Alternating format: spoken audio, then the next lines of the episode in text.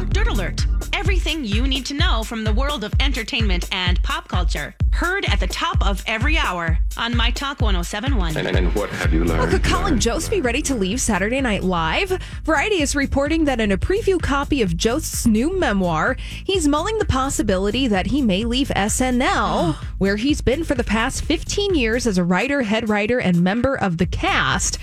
After the election in 2020, in this book, Jost says he's preparing mentally to leave the program, although he would like to continue co anchoring Weekend Update with Michael Che, at least through the 2020 election. And his memoir, A Very Punchable Face, is due out April 14th. Now, there might be some changes in the actual copy when the book is published, but I don't know. It's a long time. That's my favorite part. I love Weekend Update. I love those boys. Yes. So at least through the end of the year. Okay, so- they're going to be doing their thing. That's good. We need Yes. them. We need them. And Mahershala Ali is going to be doing his thing over at Apple TV Plus. He's going to be starring in a new movie called Swan Song.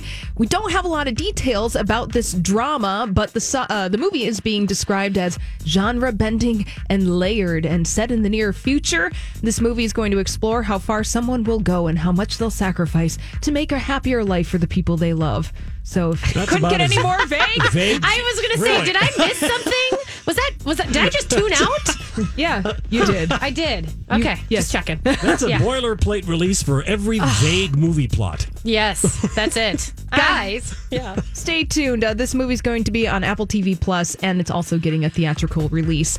And congratulations to Chris Noth and his wife Tara Wilson. They have welcomed a baby boy. Chris uh, Noth, at the age of 65, is a new dad, and he posted a picture of his baby on Instagram with the caption "Down from the heavens comes our second son, named Keats." So, congratulations to the family. All right, that's all the dirt this hour. For more, check out mytalk1071.com or download the MyTalk app.